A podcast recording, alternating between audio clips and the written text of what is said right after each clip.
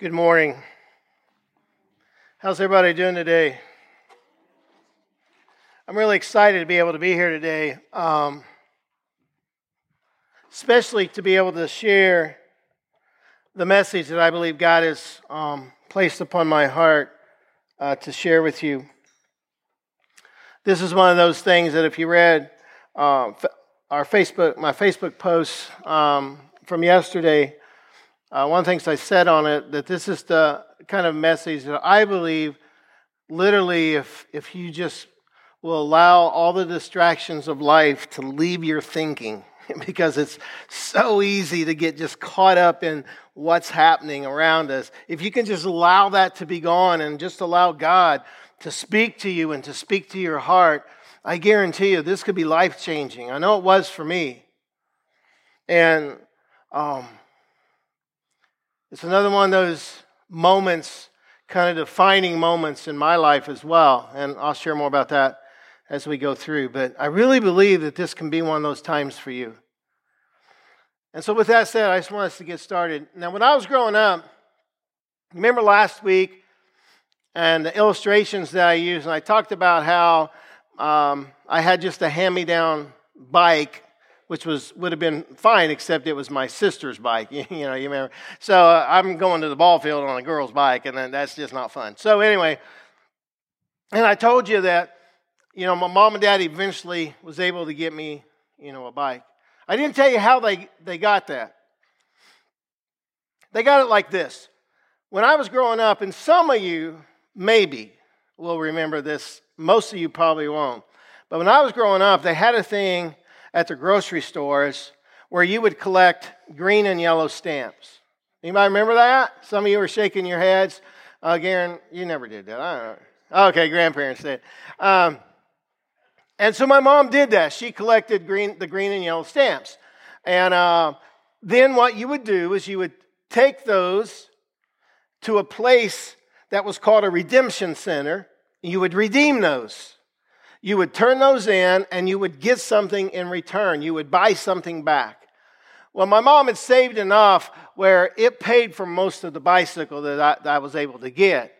And it was through those green and yellow stamps. Now, today they really don't do that, other than the grocery stores do um, sometimes.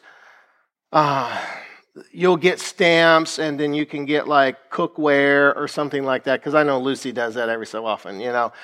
But this was a little different. This was actually things that you redeemed things that you took to a place called a redemption center. Now i want you to remember that term redemption and the other term redeemed because they're going to play a big part in what we're going to talk about today. Because here's what i want us to do Today we're going to go on a journey this morning, one that will help us to discover the mission that Jesus had in fulfilling God's plan of redemption. There's that word, redemption. You see, God's plan to save the world from sin started literally before time began in the mind of a loving and gracious and merciful God. And it's summed up by this incredible word called redemption. Redemption is a beautiful word that embraces God's plan to literally restore the world back to Himself. It means deliverance from some evil by payment of a price. The word had several usages throughout the Old Testament, but common to them all is the idea of freedom that comes from a price that was paid. Somebody wrote this. They said, Redemption is a word that implies helplessness. It's the picture of one held captive by forces that they cannot overcome. It's only by the intervention of a third party that they can be rescued. You see, redemption can never be possessed by human effort alone, it can only happen through the work of a redeemer. And so, throughout the Old Testament, God's people look forward in hope to the day when God would send the Messiah. Because he would be the one who would redeem them from their sin. And he would fulfill God's plan and God's mission. Now, there's something, again, we need to understand. It's just what I said a moment ago. Redemption didn't start in a manger in Bethlehem. Again, it started before the creation of the world in the mind of God. And it was finally brought into light when Jesus was born. And his birth set into motion God's final piece of the redemption puzzle. So, for the next few moments, I just want to kind of paint a picture for you in your minds and in your hearts. A picture that will hopefully help us to understand what God's redemptive plan has done for each and every one of us that's in this room. Now, one of the things you'll hear if you're visiting with us, I don't believe anybody's here by accident.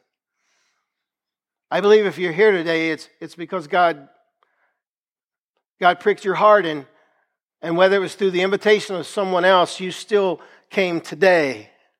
And I don't think that's by accident. Maybe it's because of something we're going to say in just a few moments. Maybe it's something that you need to hear. Maybe it's something that somebody spoke into you or, or a song that was sung. But I don't believe any of us here by accident. I believe we're here today because God has a message that He wants each and us, each and every one of us to hear, and it's that message of redemption. It's His plan to save the world from sin. Let's pray as we begin. Father, I just thank you for all you do. I thank you for what you've done. God, you are such an amazing God. And when I begin to think about all that you have done throughout history to bring us back to you. It's just, it just blows my mind.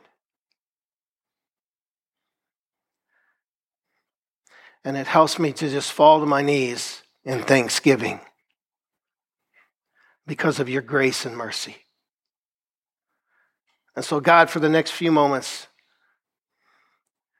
may you open our hearts and minds so that we might receive your words, not mine, but your words. It's in your name we pray. Amen. It's been about 12 years ago now when I went to uh, the Leadership Summit. Um, I actually went to this, uh, one of their uh, sites. It's held at uh, it was held at Willow Creek was the main main campus that it was at, but they literally had sites all over the world for the Leadership Summit. Now, I went to the one because we were in Arizona at the time. So I went to the one at Mariners Church in Southern California. And that particular Leadership Summit, uh, Bill Hybels got up and he spoke about what we're going to talk about today. It was interesting because it, it really was kind of a pull, a pull away from the leadership that was mainly the focus of the summit, but yet it was something he felt so strongly that people needed to hear. And let me tell you, I needed to hear it that day. And I walked away from that summit with that message on my heart saying, that's a message people have to hear. And so this morning, I want to give it to you. Because I think it literally it will change you like it did me. You got to understand, I'd already been in the ministry at that point for 28 years. And yet it still impacted my life. And part of that is because we never stop growing, do we? And we never stop, stop maturing. And hopefully, every one of us, we never get to the place where we say we've arrived, right? And I'm the same way. The only time I'm going to arrive is when I cross over and I meet my Father in heaven. Then I've arrived, all right? But before then, we are all just learning. So, as we think about God's plan and the whole message of redemption, I believe that it can be summed up with these two words substitutionary atonement. Substitutionary atonement. Now, before you lose hope or you fall asleep, okay, because it's not really that bad, before you do that, I just want to break this down for you so that we can begin to understand it, stand these two words and how it applies to us. So let's take the two words separate. The word substitute. What's it mean? Well, it means to take the place of, right? How many of you ever had a substitute in school? Raise your hand. If you ever had a substitute teacher in school, come on, raise them high. Okay. Now, how many you, you don't have to raise them this time, but how many you need to repent because of the way you treated your substitute? Ah, that's another story, right? But a substitute is someone who takes the place of. That's a substitute. The word atonement. The word atonement carries the meaning of a payment for or to pay the price of. So, in other words, it's a payment made to satisfy the demands of justice. So, let's put these two words together, and you'll have the central message of God's plan to redeem all of mankind. And it's simply this His Son would become our substitute that would pay the penalty and pay the price to meet the demands of justice because of our sin. His son became our substitute, and he paid the price for us. And when you put those two words together, let me tell you, it sets us apart from every other world religion. Because as we've said before, every other religion, if you do something wrong, you must self atone. You screw up, you pay. You break the rules, you pay. But in Christianity, God said, I will pay the penalty for your screw ups. How awesome is that? I'll pay the penalty for your screw ups. I will be your substitute and I will atone for your sin. So, what did God do to put his plan of redemption into motion? Well, as I said a moment ago, in order to fully understand the concept that Jesus became our substitute, you literally got to go back to the very beginning. You got to go back to the book of Genesis. And you got to go back to the Garden of Eden. And we've talked about this part of it before. Just let me remind you. All of us know the story. Adam and Eve, they, they were in fellowship with God and they lived on a daily basis just in worship and, and in fellowship with the Father in the garden. And it was amazing and it was beautiful. And God said, Look, you can have everything, but you can't eat from that tree. That one tree, you can't do it.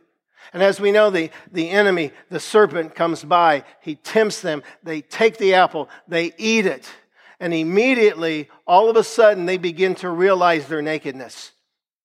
They begin to realize their shame. Well, they do. They go hide. They go hide from God because they know they've broken the rule, right?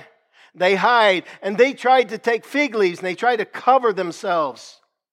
And they can't cover their shame and they can't cover their guilt on their own. And God comes along and says, Hey, where are you guys at? And like they're trying to hide from God, and they come before God and God begins to deal with them. And after he deals with them, he does something awfully amazing. And it's found in Genesis chapter 3, verse 21. Look what it says. And the Lord God made clothing from animal skins for Adam and his wife. God made clothing from animal skins for Adam and his wife. Just a short verse but a very powerful verse. In fact, it's a verse that it's easy just to skip over the depth of what's there because here's what happened God shows up, He does something incredible. He takes an innocent third party, an animal, He sheds its blood, He takes its skin, and He covers their shame and He covers their guilt. And many scholars believe that this was the beginning of the sacrificial system of the Old Testament. It was the beginning of God's plan of redemption. It was the beginning and the foreshadowing of what Jesus would do for all mankind as he would become our substitute. And that day, Adam and Eve learned a valuable lesson, and it's this without the shedding of blood, there will be no forgiveness. That's what they learned. Without the shedding of blood, there would be no forgiveness. Now remember that and hold on to that. Because now we're going to roll the clock ahead a few years. In fact, quite a few years. And the Israelites have been enslaved in Egypt for 430 years. And God decides it's time to free them. So God brings 10 plagues upon the people, with the final one being the death of the firstborn son. I mentioned this just briefly uh, two weeks ago, but I, I, I want to go into it just a little more in depth this morning. So here's what happens when, when they get to that 10th plague, God comes to Moses and he says, Look, here's what I want you to do. Here's what I want you to tell the families. It's found in Exodus chapter 12. He says, I want them to take either a lamb or a goat. It needs to be only a year old and it needs to be spotless without defect. And I want you to take that, and when it's when it's time, what you're going to do is you have the people, you, they have to kill that lamb, kill that goat. They have to take that blood and they have to smear it upon the doorposts, upon the head of the, of the door and down the sides of the doorpost. They just smear with the blood of that lamb or that goat. And then what I want you to do is this they need to take that goat, that lamb that's left, and they need to roast it at night. If there's a family that's too small to, to, to be able to eat a whole one, then they need to join with another family. But they need to, to roast it, and then they need to eat as much as they can. And what's left, they need to burn it before morning. And I want you, and I want you to keep that in, in your back in your mind. We'll get to that pretty soon. But I want you to remember that part right there. Because here's what's going to happen, he says. Tonight, the death angel is going to come and he's going to pass over all the homes that have the blood of the Lamb on the post. Look, look, at what it says. It says, On that same night, I will pass through Egypt. This is in verse 12 of chapter 12. And strike down every firstborn of both people and animals. And I will bring judgment on all the gods of Egypt. I am the Lord. Then look at this in verse 13. The blood will be a sign for you on the houses where you are. And when I see the blood, I will pass over you. No destruction, no destructive plague will touch you when I strike Egypt. Why? Because they were covered by the blood of the Lamb.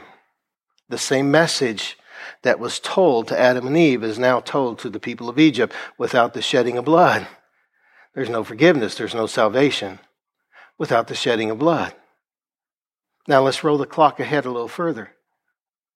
Because I want us to look for just a moment at the sacrificial system of the Old Testament.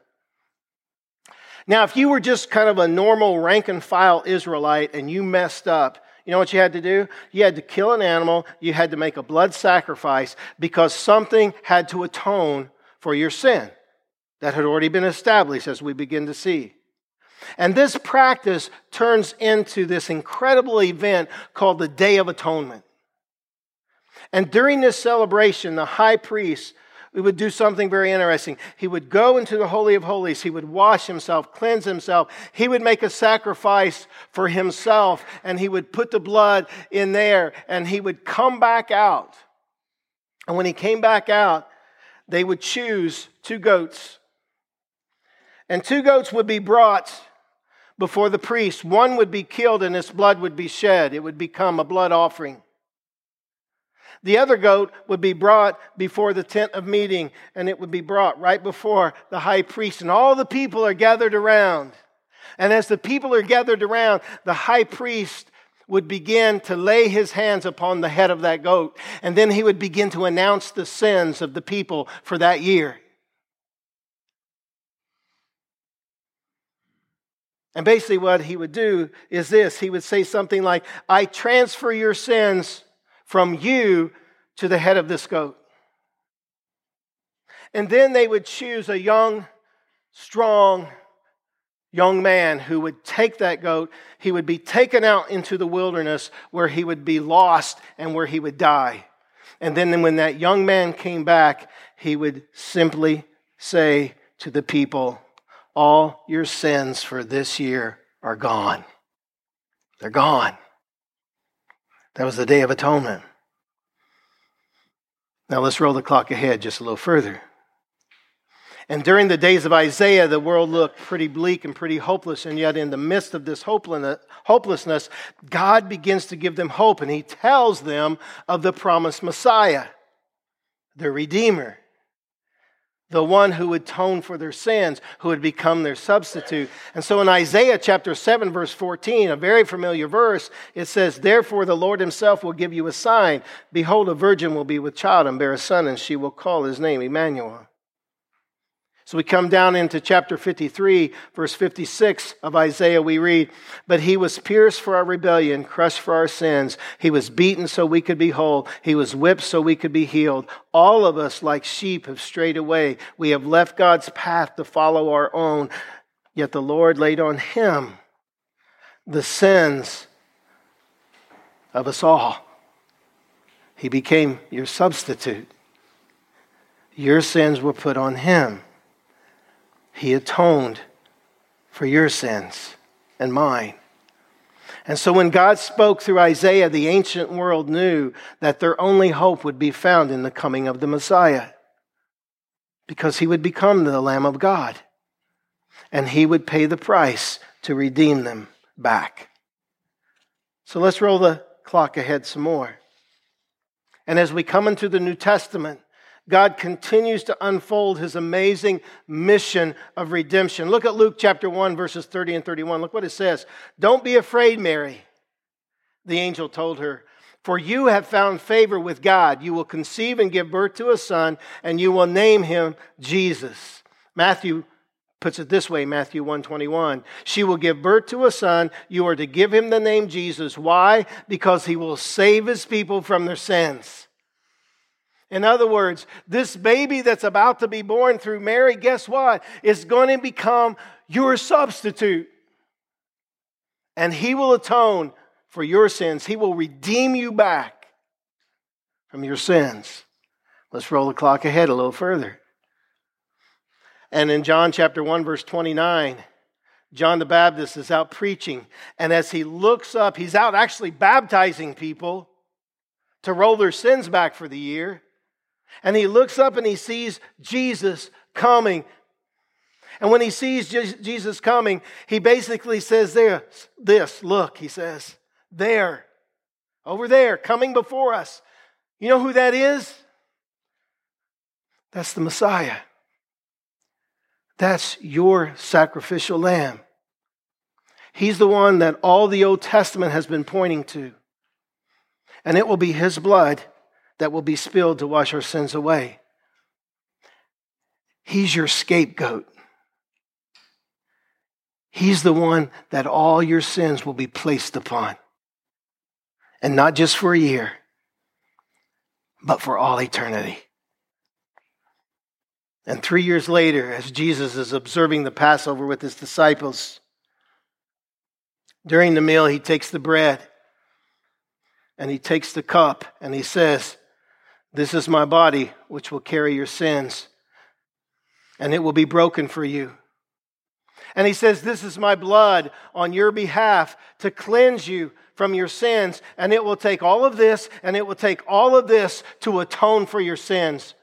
You remember just a few minutes ago, I told you to kind of put that back in your mind about the Passover. Did you notice that the Passover, it didn't just include the blood that would be placed upon the doorpost? What else did it include? It included eating the lamb. And Jesus says, It's going to take my all my blood, and it's going to take my body. And every time you come together and you take communion, you're remembering what I have done for you. Because it took all of this and it took all of this to atone for your sins. And a short time later, he's nailed to a cross. Look what it says in John chapter 19, verses 16 and 18. Then Pilate turned Jesus over to them to be crucified. And so they took Jesus away Carrying a cross by himself, he went to the place called Place of the Skull, in Hebrew, Golgotha. And they nailed him to a cross. You ever wondered why a cross?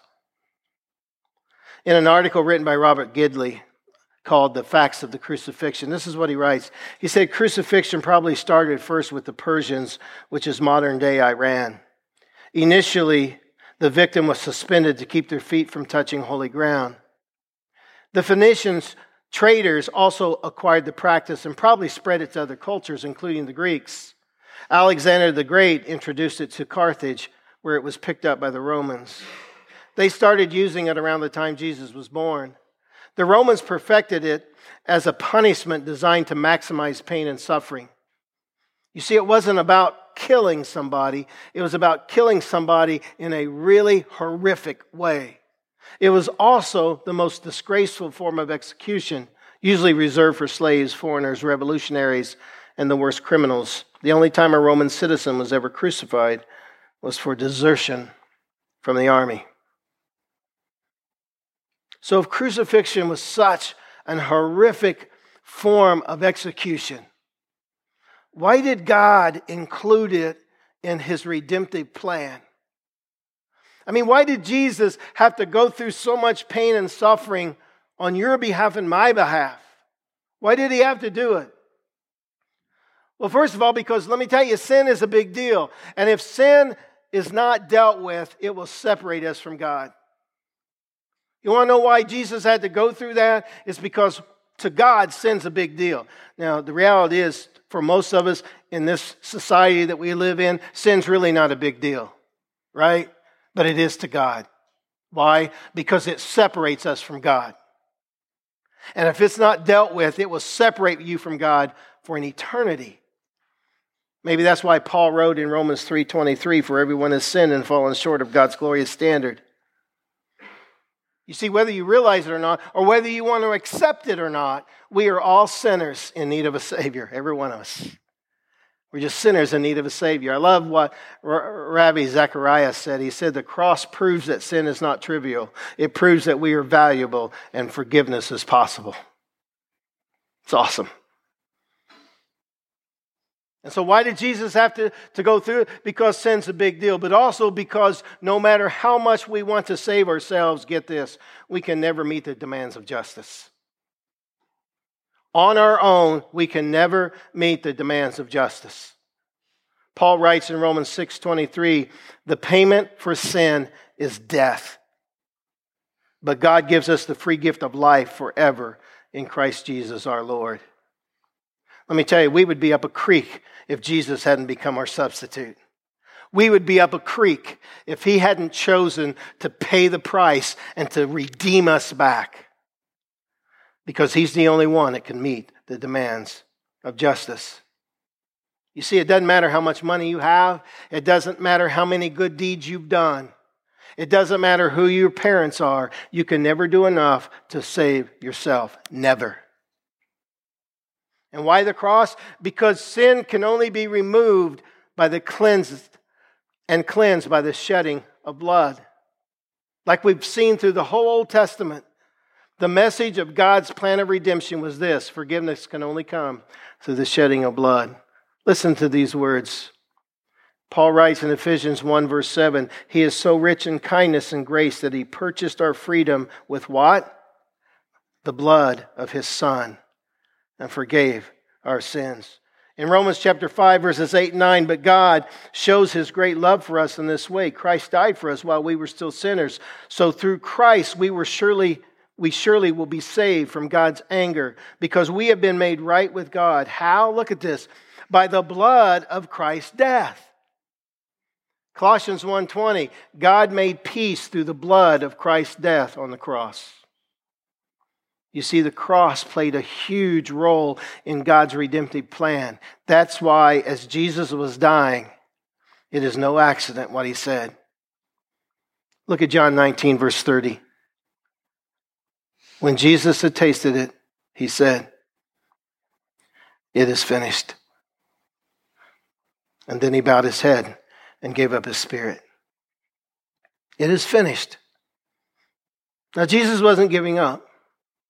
I've told you that before.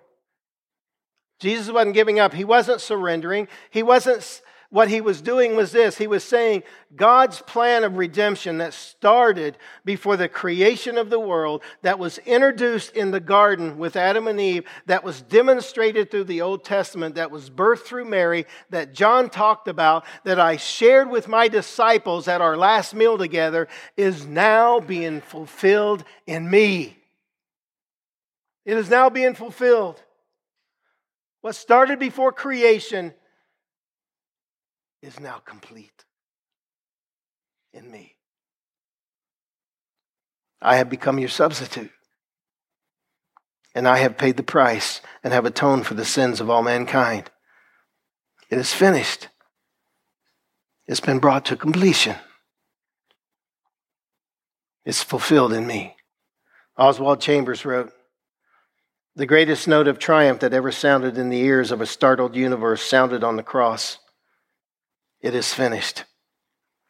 That is the last word in the redemption of man. Now, let me tell you if you haven't heard anything else, please hear this. Jesus' death on the cross met the demands of justice. He paid the penalty for your sin and mine. We have been redeemed today through the blood of Jesus. Now, before we close, there's one more event that we need to understand. And so we're going to roll the clock ahead some more. Why? Because the Bible is very clear that there is a final day of reckoning that's coming. The Bible is very clear about that. The Bible is clear that there's an endpoint to human history where every person who has ever lived will stand before a holy God. And the only question I believe that will be asked of us is this Who has atoned for your sin? Who has atoned for your sin? In other words, someone had to satisfy the demands of justice. Somebody had to pay the price for our sin. And the reality is, there's only two options. Two options. Option one, you can try to self atone. Good luck on that one. You can try to self atone. Every person has that right to choose this option. In other words, you can take the hit. Now, let me tell you, that's a bad idea, right? That's a bad idea. Because if you choose to self atone, the Bible is very clear that you will be separated from God. You will be cast into eternal darkness and you will experience incredible regret for all eternity. Why? Because there is nothing you can do to satisfy the demands of justice. That's why God went to such great lengths to redeem us and to buy us back. Option two the better option. We can allow Christ's birth, his death, and his resurrection to atone for our sin. He paid the price. He met the demands of justice. He took the hit so that you wouldn't have to. Now, let me tell you, I'll be very honest with you. When I get to that point in my life and I stand before my God, and if that's the question I am asked, who will atone for my sins? You know what I'm going to tell him? I'm going to tell him this. When I was a freshman in high school, I was 15 years old. I got on my bike on a Saturday morning and I rolled over to, rode my bike over to my youth pastor's house. And we sat around his table that Saturday morning and he shared the Bible with me. He shared the gospel story with me. And I surrendered my life and I gave my life to Jesus. And I allowed Jesus' death to pay the price for my sin. And then we got up from that table and we went to the church and he baptized me into Christ. I was immersed into Christ. Why? Because I was demonstrating and symbolizing what had just taken place in my heart. Let me tell you, baptism is always an immediate process in the first century. It's only through the years that man has gotten in the way and confused the issue. It was never an issue in the first century. When somebody surrendered to Jesus, they were baptized. And so I allowed Jesus Christ to become my substitute. I allowed Jesus to atone for my sin. I allowed Jesus to pay the price. He took the hit so I wouldn't have to. And now I can just live my life for him. There's a great verse in Isaiah 53, verse 6 that says, But the Lord has put on him the punishment for all the evil we have done. All the evil we have done has been placed upon Jesus. You see, when you accept Jesus into your heart as your Lord and Savior, the Bible says that He places all of our sin on Himself, and then He invites God to punish it. Maybe that's why Paul could write these words Yet God, in his grace, freely makes us right in his sight. He did this through Christ Jesus when he freed us from the penalty of our sins. For God presented Jesus as the sacrifice for sin. In other words, our substitute who atoned for our sin. Now let's reflect. You know what amazes me over the years? I've been in ministry now full time. At the end, but at the end of December, it will start 40 years that I've been full time in ministry. And over these years, I've talked to hundreds and hundreds of people. Not only people that are giving their life to Christ, but people who say they're Christians. And sometimes it's the people that say they're Christians that, that I think have the hardest time for some reason. Because I've talked to people who are Christians, and it's interesting that when I say, Isn't heaven going to be awesome? Isn't heaven going to be amazing? Only to have them come back and say, Well, I hope so. Hope so. I hope it is. I mean, I hope that's where we're going. I hope that's what we get. Now, let me tell you if you were in the hope so stage, then you don't understand the concept that Jesus Christ became your substitute. If you're in the hope so stage, then you don't understand the fact that God, from the very beginning, had a plan to save us. It's time we got out of the hope so stage. And it's time to understand what Christ has done for us to become our substitute and to pay the penalty for our sin and to buy us back from an enemy that just wants to take us out. So let me ask you, where are you at in your life? Where are you at in your life? Have you surrendered to Christ? Have you allowed his death to pay the price and to atone for your sin? Have you surrendered to Him and, and just said, God, I want you into my heart? And if you've done that, have you been immersed into Christ? Have you been baptized? Because that's not optional equipment in the salvation plan of life. That's something we do out of obedience because He's commanded it. Are you living your life with the with the knowledge that one day you will be with the Father in heaven because of what Christ has done for you? Is that a part of you? Here's what we're going to do. In just a moment, we're going to go into a time of the Lord's Supper. And when we do, I'm going to be sitting over here, and I just want to invite you. If you need to make a decision today, if you've never surrendered to Christ first and foremost, then you need to come. If you are still in that hope so stage, then you need to come.